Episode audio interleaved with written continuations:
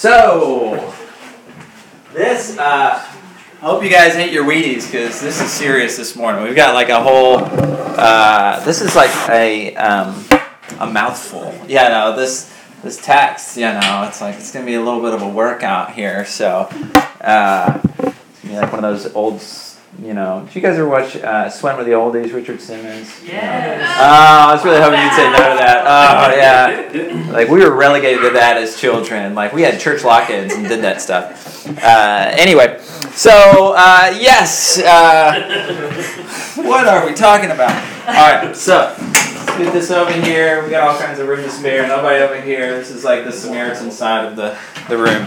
Uh, so, we're going to snuggle in. So, um, I'm going to jump right in this text. I want to walk through it just because there's a lot going on and uh, and see what we can uh, exegete from the text, as my old professor would say, as he made noises like and stuff like that. So, uh, all right, verse one. Verse one.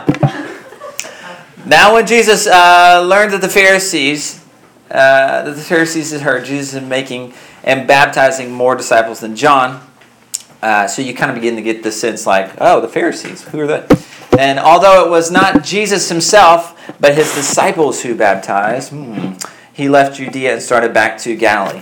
So, uh, and as many of you guys probably heard or seen this text before, uh, there's, um, anyway, so uh, you guys are blessed today in that you get the whiteboard. Uh, but so, um, thinking of a map. All right, so here is the sea. Uh, up down here is like Egypt. We were in captivity. That's Egypt. That's hieroglyphics. And uh, over here is uh, Judea. All right, you with me? You with me? I'm gonna need a different marker, I think. And up here in the northern kingdom is Galilee. All right, got it. Does anybody know what Galilee means? Ship. I, I, I don't know either. I thought. stall, stall. Okay. Um, so, uh, and in the middle is Samaria. All right, this is cool. I love geographics. Thank you, someone, please. So, actually, I took uh, one. Actually, one of the classes I took was with the great preacher Gary Hanke. And uh, he literally uh, gave us all maps of, uh, uh, you know, like first day of class, he handed us a bunch of maps, and he like rolled it out over the floor, and he was like, "Everybody get down here." Yeah, no, it was like a, yeah, no, it was like a, uh, you know, Dead Poet Society moment with the Book of John. Uh, anyway, so uh, so to get to uh, from Judea, uh, so Jerusalem's like down here. You know, you got the Temple Mount. Anyway, but and then uh, and then up here is Galilee. So to get from Judea to Galilee, you have to go through Samaria. Got it. All right. So um, the Jews uh, worshipped at the temple, right in Gal- in Jerusalem. And, uh, and like we talked about a couple Sundays ago, Jesus shows up, turns the tables over. You know, he, he totally turns the tables over on what worship is, right? Uh, but if you are uh, in, uh, if you're a Samaritan, uh, so Sychar is like right here. Let me get ahead of myself. Uh, and so is where Jacob's well is. There's Jacob's well, and right next to it is Mount Gerizim. Okay, and if you were a Samaritan, you didn't worship at the temple. You believed you ought to worship on Mount Gerizim. So uh, that's kind of a little more what's going on. Anyway, but the text kind of tells you a lot of that stuff. Uh, it says he had to go through Samaria. He came to a Samaritan city called Sychar, near the plot of ground Jacob had given to his son. Jacob's well was there, and Jesus, tired out by his journey, uh, because he is in fact Jesus and he is human, right? He's tuckered out, and he stops by the well, and it was about noon. Uh, so that's kind of uh, some of what's going on. So they're there, they're at Jacob's well. Uh, it's interesting now. There's like this uh, Eastern uh, Orthodox uh, monastery uh, where the well is, because it's you know it's funny. That's, that's what we do with all of our holy sites. You know, it's like ironic. Jesus came to this well and said. Uh, you know, worship is not here. God is not here, and so let's build a temple there. You know, anyway, we do this with all of our holy places. Uh, so uh, anyway, so um, Samaritan. What's a Samaritan? Samaritan. so uh, the Jews, uh, way back when, right, went into exile. And during the exile period, some of the Jews intermarried and intermingled with the Assyrians, right, and had, uh, yeah, you know, Muggle Assyrian babies. Uh, and so.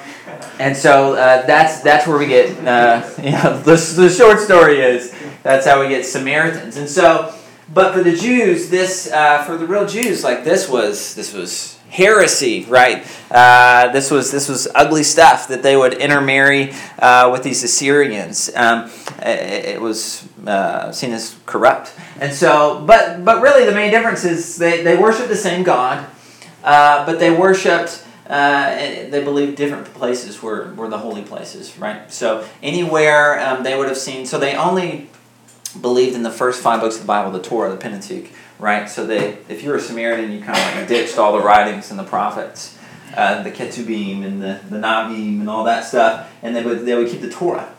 And uh, but anywhere it was like Mount Zion, they would like mark that out and put Mount Gerizim, you know, and uh, that's what it meant to be a uh, Samaritan. So you're kind of like a you're kind of like a Muggle, right? Uh, and so uh, this wasn't like uh, this wasn't like your your far off enemy that you're unaware of, but this is like blood relative stuff, right? This is like your your first cousin, you know. This is like uh, those those people, uh, right? And so Jesus is here at the well in Sychar, and they would have been like they would have seen. I mean, they were like kind of on the side of Mount Gerizim, like right there. So they're talking about this place to worship, like you're looking at it, uh, basically. Uh, so there's kind of a lot going on there. But the Samaritans were sort of these like the, the ugly, the bad side of the family, you know, like in a, in a bad way. And there's a long history of violence between, between the Jews and the Samaritan people. There's just a lot of uh, violent baggage, uh, you know, there. And so, as it happens, right, it's always the, the, the deepest wounds are always made by the people closest to us.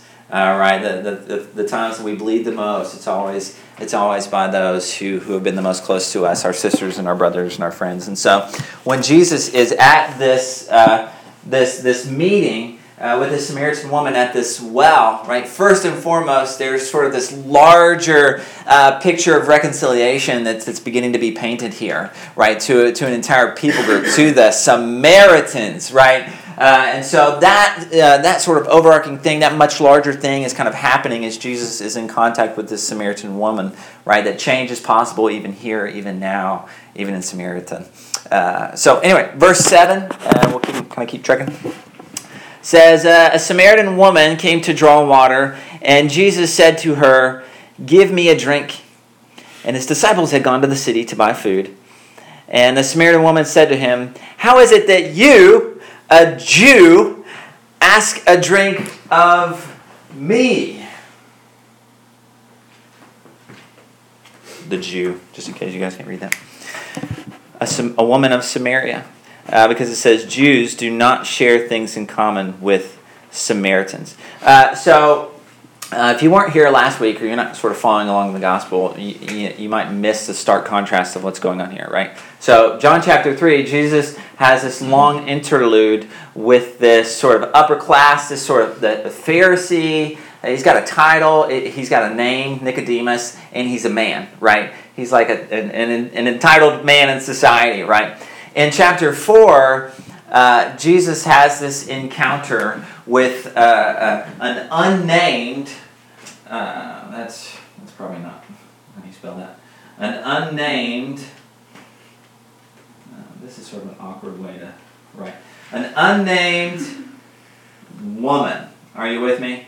This is like, it's like totally swinging the other way, right? Entitled Nicodemus the man, right, right? Unnamed woman who is also a Samaritan. Mm. Are you with me now? Like the, the scandal. You know, the scandal. Okay, but it gets better, so just hang on. Uh, so, Uh, so there's there's sort of switch, right? The man never approaches a woman like this uh, in, in public. Jesus is breaking all sorts of acceptable social barriers, right? You just you don't do this stuff. Jesus has anyone told you, as always. And so you see how sort of like scandalous this is beginning to get, how wrong this is, and, and just how like right up Jesus' alley this sort of stuff is, you know, like over and over again. Uh, and so there's a reframing that's beginning to happen in this very encounter in this conversation, uh, just like in John 2, right? Uh, so verse 10. Jesus answered her, If you knew the gift of God and who it is that is saying to you, Give me a drink, you would have asked him, and he would have given you living water. And the woman said to him, Sir. So you can do sir, which is also interchangeable for Lord, right? I think we need to bring back Lord. Lord, we used to call Ryan that Lord Ryan because he was all he was like everyone's landlord for a long time. Uh, Lord Ryan, yes. Uh, Sir, you have no bucket, and the well is deep. Where do you get that living water? Are you greater than our ancestors Jacob, who gave us the well, and with his sons and his flocks drank from it? Jesus said to her, Everyone who drinks of this water will be thirsty again. But those who drink the water I will give them will never be thirsty, right? This is what's up, like Gatorade from heaven. And the water that I uh, will give him will become in them a spring of water. I love this language, gushing up to eternal life. You can sort of see. Uh, the woman said to him, Sir, give me this water so that I may never be thirsty or have to keep coming here to draw water. So at first you have to like really love this woman's spirit, right? And uh, it's interesting. This is particularly one of those stories where you could really read in like tones into someone or, or influxes of speech, right, that may or may not be there. Uh, but you can sort of see through her inquisitiveness and her curiosity just how open she is, uh, right, to even have this conversation. Uh, but as most conversations that, that Jesus has uh, uh, with anyone, right? He Jesus is like talking here, and then she's like understanding down here, and there's sort of like this stretching that's happening, right? Where where where every conversation Jesus has with someone, like he, he's he's like stretching you, like he's he's like just just pulling at you a little bit, right? There's a stretching uh, that is required by the other person. Um, I hate stretching. Uh, I, I mean, stretching is it, it, the worst, right? Who who here who here was it that could touch their toes? Uh, you you jabronis, you confess right now. Nathan Badley, I heard. Anyway, Jess, Jess, is calling you out right now. Uh, uh, yeah, no. Stretching is is the worst. Can anyone give me a good demonstration of a toe touch right now? Anyone got feeling a little limber? Yeah, come on, Kobe. Come on, Kobe. Yeah, yeah. Uh, that's there. oh, there, there. That was like almost. Did you do it really? Oh, can I touch your toes? Do you need to? Is this not like good? Dude, no, I see. Stretching, stretching is the worst. Like, like, literally. I, I think it's probably the one reason I've like secretly avoided yoga, right? You know, because I know that it's like it's like stretching, and and you know, I I I hate it when people are like when they when they're stretching and they're like, oh, that feels great. You know, like it's so good. Like, no, it is not good. It is painful. Like that is what it is. You know, it's it's it's the worst. And um, anyway, and I and I say that to say because I have like a a, a stretching. Uh, handicapped or something, you know, like I literally, I'm not even gonna try. I literally cannot touch my toes. Okay, and it's not like it's not like a it's not like oh I'm in my 30s now you know? It's it's, it's, it's like I, i've never been able to do this okay? Like I, it's like i can't do it. Like i'm just not a flexible person. Like it's just part of my dna scoliosis or something. But uh, like even when i was a kid like crisscross applesauce forget about it. Like I'm not, you know. It was like when the kids were all sitting around in a circle, like okay, the two gathering and the teacher. Like I was the awkward kid, like laying in the back of the circle, like like I'm with you, you know, like. And it was just I, I can't help it, you know. It's just anyway. Uh, if you know Brandon Rarick, he's the same way. So we're in, we're in solidarity together in our awkward, stretching uh, handicap. I don't talk about it. So anyway, stretching, stretching is difficult right? Uh, but it's like simultaneously like really good. Like it, it makes you better. Like you, you stretch so that you can stretch more next time. Like because you're like going somewhere. Like it's it's it, it makes you better. It's a good it's a good thing to do, right? And the more you do it, the better you become, right? But you can't like stretch all the time. Like you can't be in a constant state of stretching, uh, right? You would probably just you know you'd end up like that guy from Fantastic Four, and then you. By the way, worst superhero ever. I mean, are you with me? Like, no one wants that. I'm sorry, maybe I just broke your heart. I was like, I mean, who really wants the stretchy power? you know, it's like maybe, maybe I don't know, flying, way better. Anyway. Uh, oh, but if you do own, this is we are way off course. If you happen, if you happen to own like a Stretch Armstrong, there worth so much money right now. Have you guys heard about that? Like, anyway, looking at, is it really? Oh, interesting. Putting that on my queue. Uh, anyway, Jesus, Jesus. Okay, that's why we're here, guys. Come on. Jesus is constantly stretching uh, everyone he encounters. Jesus stretches you. Uh, and I would even go so far to say if you're not finding yourself stretched by Jesus, what sort of Jesus are you encountering, right? Uh, there's a couple terms floating around here in the text in the Greek, and one that uh, Jesus throws out, talking about living water, flowing waters, uh, hydro zoe. Uh, anyway, I'm, going to butcher it, but um, but literally, it's just sort of like running, this flowing, this moving water, this flowing water. Uh, it, which is which is interesting in the arc of the Old Testament. Uh, over and over again, when you talk about flowing water, uh, it's sort of synonymous with talking about God's salvation, right? Salvation, right, has to do with flowing water. Uh, you see this in Jeremiah, and Ezekiel, Zechariah, Revelation, of course, Oliver John. Um, but we use um, many claim that, that this word that we use for God, right, theos, has roots in uh, the word flow from uh, that connected with uh, theo, right? That that literally that um, God is the flow, right? And, and I love to play around with this, this language, right? That, that, that God is this, this, you know, we like to think about this sort of, you know, old guy sitting on a throne or whatever. But, but what if just as much that, that God is this, this also, there's this living water element. There's this God is, is the flow that, that we enter into.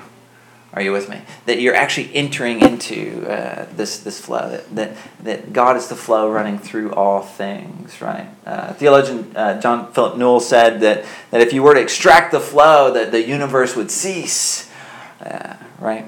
And so, um, you know, you ever just feel like oh, like we try to define our lives with like categories and boxes and control uh, with with rules and laws. You know and uh, rather than uh, what feels right most of the time is, is being able to enter into uh, an intuitive flow right with your life. That, that you're actually this this whole thing is not just these categories right but this this other thing right? This this flow that's happening. Now, the hebrews when they used to talk about uh, um, a lot of this stuff would talk about their their gut. I was talking about, you know, that this is where everything happened for the Hebrew people was right down here in the gut, right? This was where your your heart was, even was down your gut, uh, which uh, which I actually resonate with a lot, right? Everything, you know, especially tonight, whatever's going to happen at the Super Bowl party, salvation right here in this area, you know. Uh, but but there is sort of like this. There's this like gut feeling uh, when you talk to a Hebrew about, uh,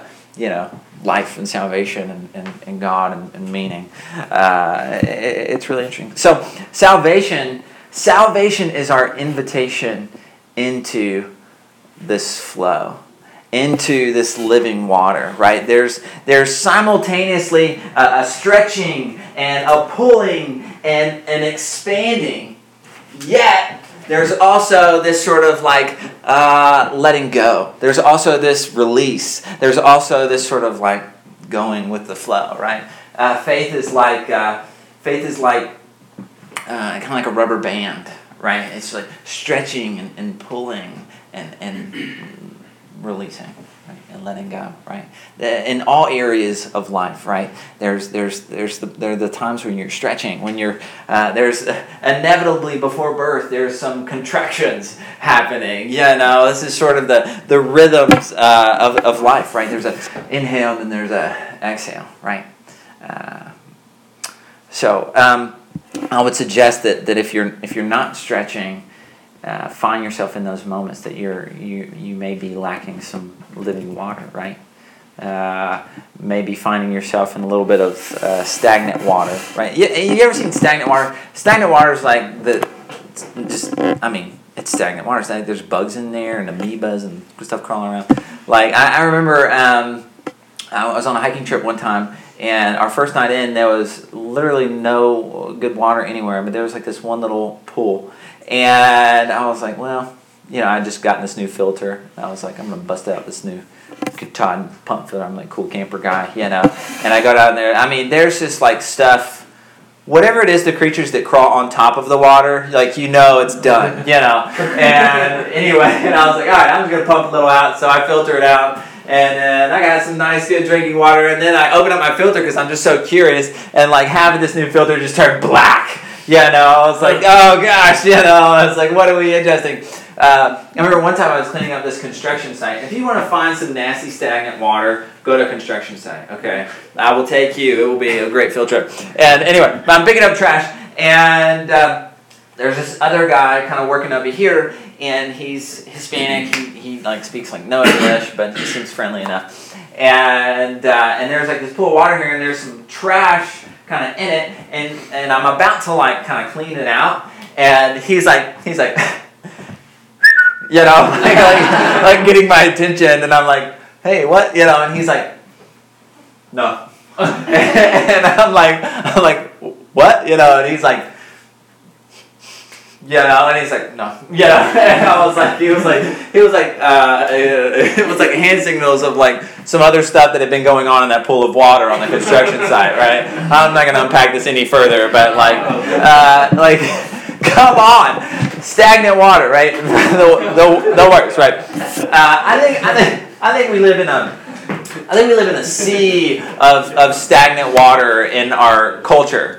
Uh, I, I mean, we are we are we are distracted, we are entertained, we are we are unstretched, we are reinforced in our own echo chambers and our own four walls. We're just hearing our own voices over and over again, right? Uh, there, there is a, there is an epidemic of not stretching uh, in our culture.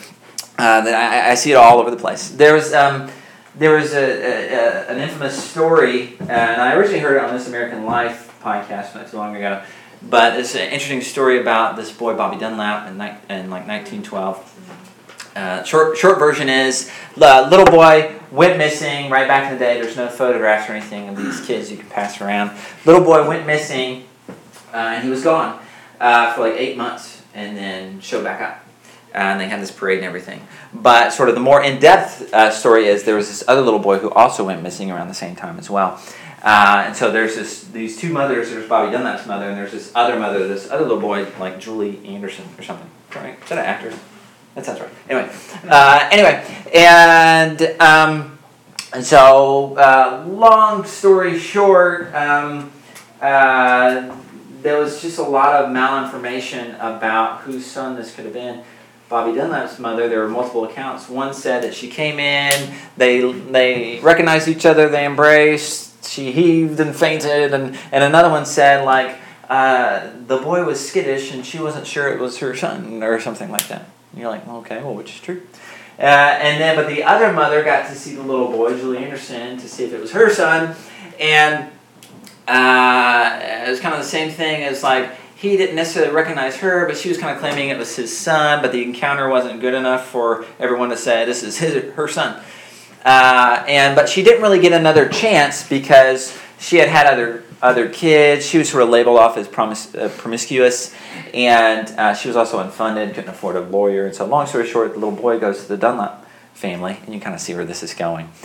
Uh, years later, uh, the like one of the granddaughters from the Dunlap family uh, just spends like years researching this and archives and all this other stuff Finally, her family get, agrees to do this blood test, and they find out, of course, that this was not Bobby Dunlap. After all, this was this other little boy, right? This total explosion, right? And just messes with these families. Well, what's interesting is at the end of it all, uh, the Anderson family, of which they suspected all along uh, that, that this was their granddad or whatever, uh, were like validated in it. You know, they're like, yes, thank you so much for uncovering the truth after all these years. This is such a beautiful thing. And, uh, and, and even this third family of, of the man who supposedly kidnapped the little boy was like freed of all this guilt and stuff. It turns out he wasn't like a kidnapper. He was just like the dad or something. Yeah, no, or a close family friend. I can't remember. But anyway, it's like wasn't a kidnapper, you know. And so they sort of had like a lifting. And uh, 1912, it's crazy. Uh, anyway, but the family of the Dunlap family, like, hated this lady for discovering the truth. Like literally, they, they said they, they didn't want to see her again. To this day, they won't even have anything to do with her because she uncovered this thing that they didn't want to know. Right? Isn't that isn't that so interesting? It's like when the truth like pats us on a bat on our backs, it's like let's you know that we'll welcome that. But like when the truth causes us to stretch, when the, when the truth rubs up against us, right? When it's not reinforcing what we already know, right? Uh, it, it's it's very difficult, right? Uh, it, it requires um, something different. It requires change. And so the rapids of, of uh, maybe flowing water, uh, we not we don't like so much, right? I mean, Jesus Jesus is kind of like the Ocoee, right? It's a little rough sometimes, but it's the best. Um, but uh, anyway, the reframing continues. Get back in the text. We were off. Verse 16 Jesus said to her, Go call your husband and come back. The woman answered him, I have no husband. Jesus said to her, You are right in saying you have no husband, for you have had five husbands, and the one you have now is not your husband. What you have said is true. Uh, I don't want to spend a lot of time here except to say that you probably heard this wrong at, at some point uh, in, in time. Why, why would she have had um, five husbands? Uh, we like to use this woman in talking about like uh, like you know she's like an example of a sinner we can point to and say don't be like this woman because she bad uh, you know and and um, but she would have had five husbands uh, basically because the laws of that day would have just like you know not been on her side are you with me she couldn't have left any of these uh, husbands. And so the only reason why she would have had five husbands and why she would have had such a history uh, is not because she is a serial sinner, but because she is an actual, actually like a, a serial victim. Right? That, that over and over again, that, that either she was divorced or uh, that her husband died, and she was probably living with her husband's brother at this point uh, in this in the story. And so, and the only reason that she'd have probably been left over and over again is she was probably barren, and because of that, then you know the patriarchy. I mean, everything goes through. You know, you want a son. So um, she would have actually just probably been divorced. Her husband died like several times, and this is sort of where she was left, right?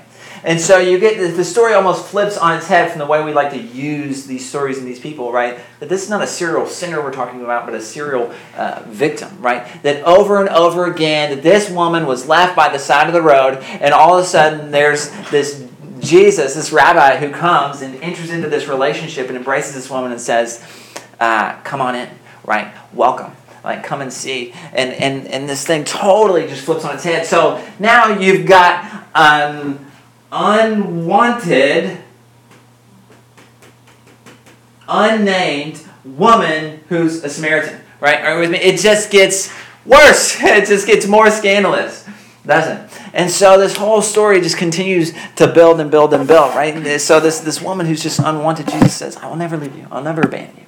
Like, I mean, come on, this is such good stuff. And so uh, Jesus is not, not, this is not about forgiving her sins, but embracing her and welcoming welcoming her into this flow. Um, you know, we, we like to think so much about, uh, you know, Jesus like fixing our, our badness, uh, right? That, that we miss what's really going on here, like the, the, the kingdom in our, in our own lives. Um, there's uh, recently, so a couple, couple fall festivals ago, I did a barter with uh, Kobe's father-in-law and I got this awesome like Tennessee sign that he he made and I was like, dude, I love this sign and I took it and I was gonna hang it up in uh, my shop over at Glenrose and uh, long story short, there's uh, one of my friends who was staying there. Uh, uh, anyway, oh, oh well, the sign went missing, and I and I was like, like two weeks later, and I was like, dang, and I was looking everywhere. I was like, dude, have you seen this sign? Like, where did it go?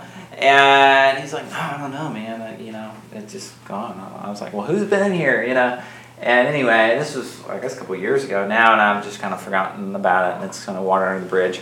Uh, until like last week, uh, when in just this this outpouring of confession and repentance, right? He comes up to me and he's like, "Dude, I I may know what happened to your son. You know, it's like, uh, you know, your your son." I'm like, "Yeah, yeah." Like, yeah, I may I may know what happened to it. I I, he goes, it's like this progression of. It's like, I may know who took your sign, you know, and it was like, it was me. I took your sign, you know, and it was like, you know, it was just so repentant and so confessional, and I was like, dude, like, you know, it's, it's okay, you know. And he was like, I'm to make you another sign. I'm to jigsaw you an entire United States of America, and we're to put it together. And I was like, it's okay, you know. And I was like, I her go, let me teach you just something about Jesus right now. And I just gave him a hug. I was like, dude, you're forgiven. You know, it's like, it's like over. Like at, at the point where he finally was ready to confess, like it was already forgiven, you know. It was like already done. You know what I'm saying? Like, eh, like what's easier to say your sins are forgiven or like pick up your mat and walk? You know, eh, eh, let's let's let's get back in the flow. Let's just let's just get back in the flow. Let's re-enter uh, the flow here. Let's let's enter life, right? And this all this forgiveness and reconciliation and, and healing. Like, let's just let that stuff ripple out. You know what I'm saying? And so now we've got this unwanted, unnamed Samaritan woman in the house. It gets more scandalous. Uh, and I'm going to try to try to buzz through some of this last part because I know it's it's a big it's a big text. It says the woman said to him, "See, uh, uh, sir, I see that you are a prophet." Prophet. Somebody say prophet. Prophet. Prophet in the house. Thank you. You're still with me. That's great. Our ancestors worshipped on this mountain, right? What's she talking about? She's talking about Mount Gerizim in the distance, the mountain, Mount Gerizim. Our ancestors worshipped on this mountain, but you say the place where you must worship is in Jerusalem.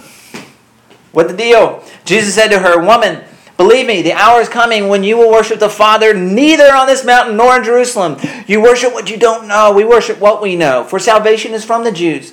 But the hour is coming and is now here when the true worshippers will worship the Father in spirit and truth. For the Father seeks such as these to worship him. God is spirit, and those who worship him must worship in spirit and truth. And the woman said to him, I know that the Messiah is coming, which is kind of a cool thing that she would say because the Samaritans aren't like, they don't really believe in, in the whole Messiah package like that. But she knows enough to, to say, wait, are you this Messiah guy that they talk about? who is called Christ. And when he comes, he will proclaim all things to us. And Jesus said to her, if you look in your text, Jesus said to her, I am. Literally, you can take your Bible and you can scratch out the he because that's not in there. He just says, uh, I am the one who is speaking to you. And so it's a really cool thing that happens. This first I am that happens in the gospel, which is which is right, the name of God uh, doesn't happen doesn't go to the, the, the Jews or, or the church or the disciples. It goes to this like woman, right? It goes to the world. Uh, verse 27, then Jesus, then, uh, I'm sorry, just then his disciples came and they were astonished that he was speaking with a woman. But no one said, What do you want? Or why are you speaking with her? Okay, so the last big thing that's going on here is uh, when. in the Old Testament, for the Jewish people, the history of the Jewish people, when a man met a woman at a well, okay, this is called a type scene. Okay, so type scenes happen in like movies. So a type scene is like where you know something is going to happen. Right? Are you with me? So like a cowboy walks into a saloon. You know, he's like swinging open the doors. He's like, yeah, no, you've all seen it. Like what? Fast forward three minutes later, what's happening? Right?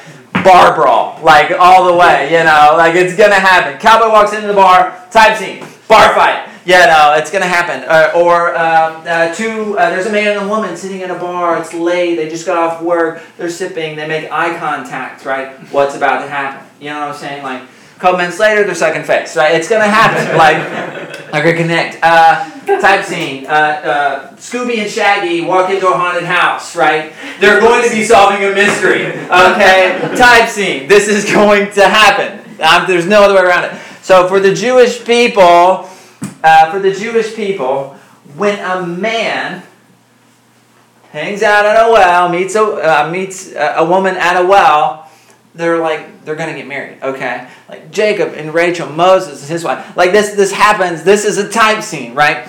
And so this is kind of a big deal. And so uh, when the when the when his disciples finally get back, right? Like we know Jesus never marries, right? We know it, like as the audience. His disciples are like they get back and they're like, Jesus, what are you doing? You know, and there's just like this, oh no, Jesus is at a well with a Samaritan woman, you know, and there's just sort of this, this shock, right? That's why in, in the Greek it says these, they're astonished, you know. And so now all of a sudden you've got this unwanted, unnamed Samaritan woman at a well, like this scandal, you know, it just like, it just heaps on, right? This text is so cool.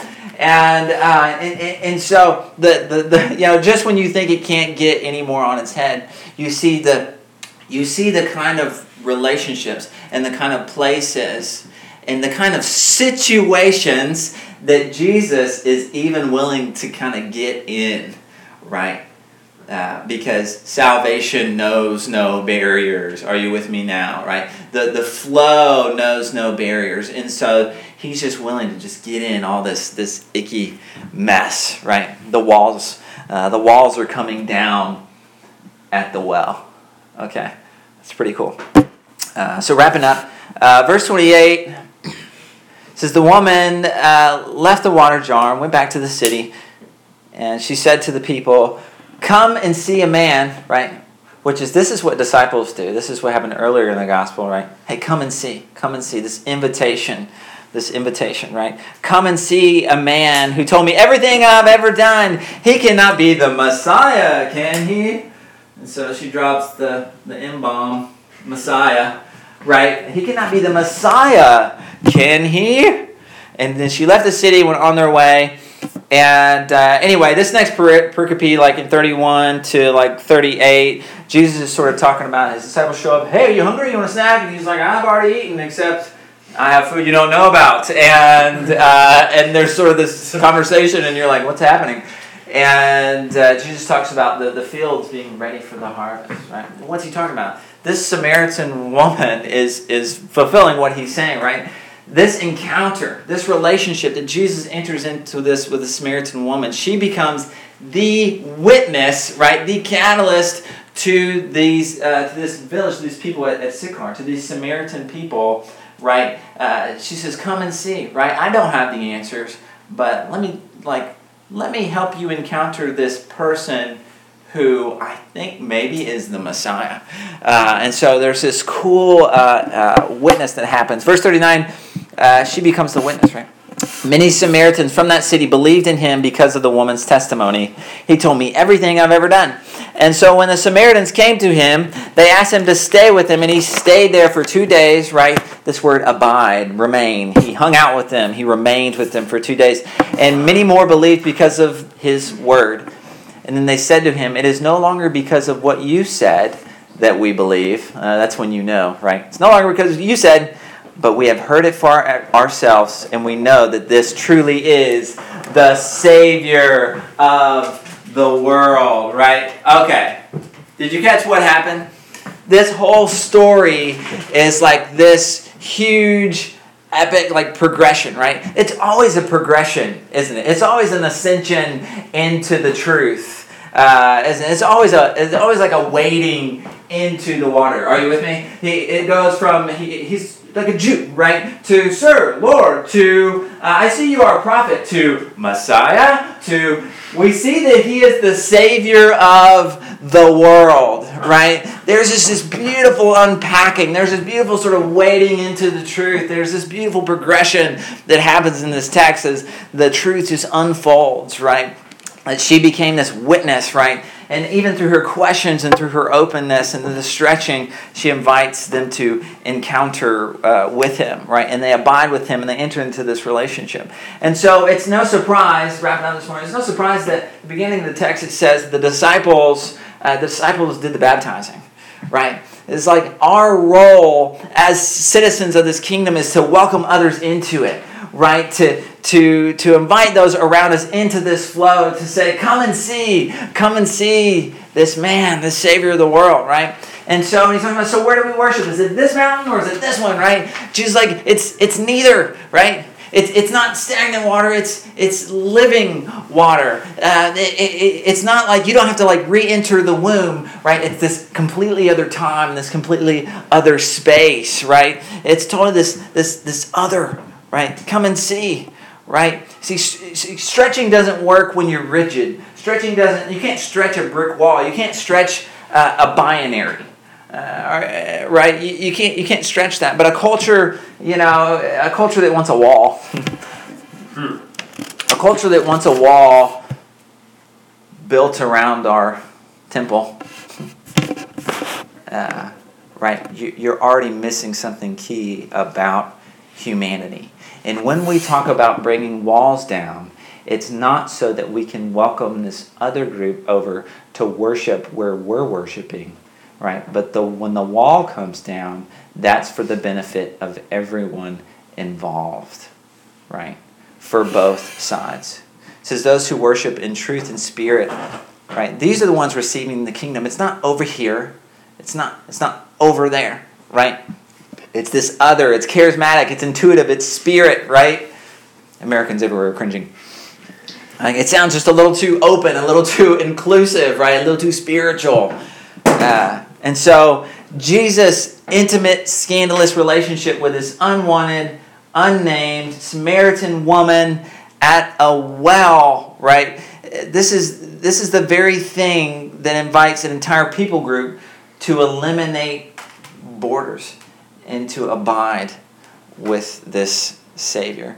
So this morning, in, in closing, maybe what are some what are some borders, even in your own life, that that could be eliminated? What, where are the Samaria, the, the Samarias, right?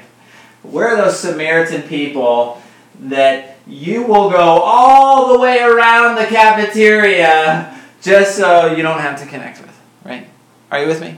What are those situations in life? Who are those people that we just where are those places right that we just kind of like to avoid right how much how, maybe maybe maybe you spent like way too much energy just trying to get people to to the place where you worship down here right to sacrifice the animals like you do right to appease the anger gods like you do right you know like we're missing it you're, you're done yeah. you're done so Maybe this morning, how are we inviting others to encounter? And, and how are we in the way? How are we stretching? But how are we letting go? Right? How are we entering into the flow? Who will you not be caught dead meeting with? Right? Who will you avoid meeting at the well at all costs? Where will you not go? Right? How far will you drive out of the way to avoid Samaria this morning? May we be a people who invites everyone in every situation that we that we avoid no encounter and that we embrace uh, the Jew who happens to also be the Savior this morning. So let's pray. Lord, thank you for this huge, powerful text that uh, we've spent a very long time on. That continues to embrace us even as we find ourselves feeling a little unnamed, feeling a little unwanted, and not quite sure where our place is in this whole thing. And as we find ourselves embraced by this beautiful kingdom and by this beautiful, unconditional, amazing flow, amazing love, Lord, that we also quite willingly are able to go to